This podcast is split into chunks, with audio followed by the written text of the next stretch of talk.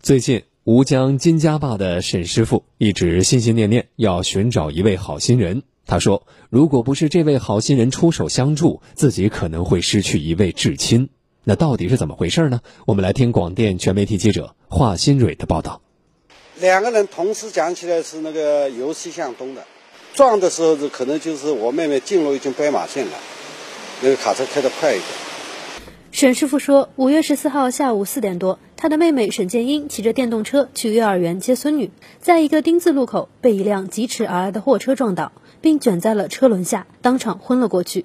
现场的目击者向我们讲述了事发时的场面：一声惨叫，我们都看了，然后就看知道外面已经出事了，血都流到那个路上了，流的太多了，我们也不敢靠近去看。沈建荣赶到事故现场时。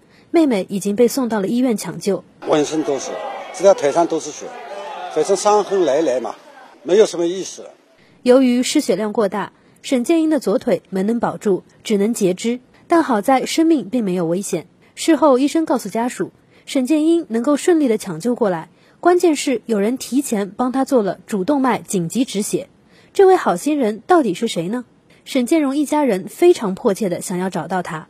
昨天，记者陪同沈建荣走访了事发地周边的商家，希望能够找到一些线索。那是幼儿园的妈妈，呃，当时好像说是孩子都忘记接了吧？好像说是医生，是医生，嗯，认识吗？我不认识，阿姨认识吗？不认识啊，我也不认识。哎，是的。经过商家同意，记者查看了事发地周边的监控。事故发生后，沈建英躺在地上无法动弹。一位身穿黑白条纹衫的年轻女子看到后，快步走到沈建英身边，第一时间拨打了幺二零，并拿出一条丝巾和医用纱布为沈建英进行包扎。过了一会儿，他又急匆匆跑回车里，拿来一把花伞为沈建英撑好，并为他喝了一些水。在他的带动下，停下来帮忙的人越来越多。一位穿着防晒衣的女士走上来，协助撕毛巾进行止血急救。还有位穿白衬衫的男士挡在他们身前指挥交通。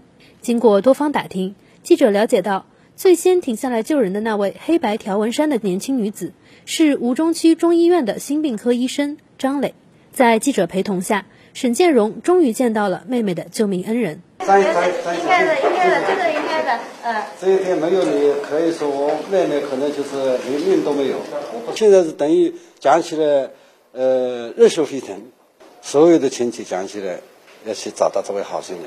我第一时间是先问路人，我说：“呃，大家有没有绳子可以提供一下？”那么我就跑到车里面去找，哦，拆了一个手铃带，然后把那个手铃带的耳朵拆下来，然后给阿姨做了一个就是紧急的加压止血嘛。沈建荣对张医生的帮助感激万分，而张医生却说，他只是做了一件自己该做的事情。这个肯定是应该做的，就是不管从工作层面还是从就是生活层面来说，你看到有人需要帮助，难道你不去吗？你可以救一下的，难道你不去吗？因为我们就年轻青年医生嘛，会要去参与到这个幺二零的急救。那么在幺二零的这个急救当中，我们碰到这种事情是比较多的。那么所以就是马上能够反应处理这些事情。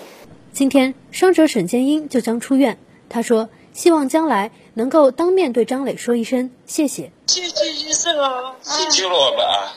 不用，阿姨你，阿姨你自己要注，要继续乐观的在以后啊。下次我们接孩子的时候还碰面啊，你要快点好起来。赶紧赶紧，我们可以。哦，好的。明天你们出院了，明天不用谢谢医生你啊，谢谢谢谢。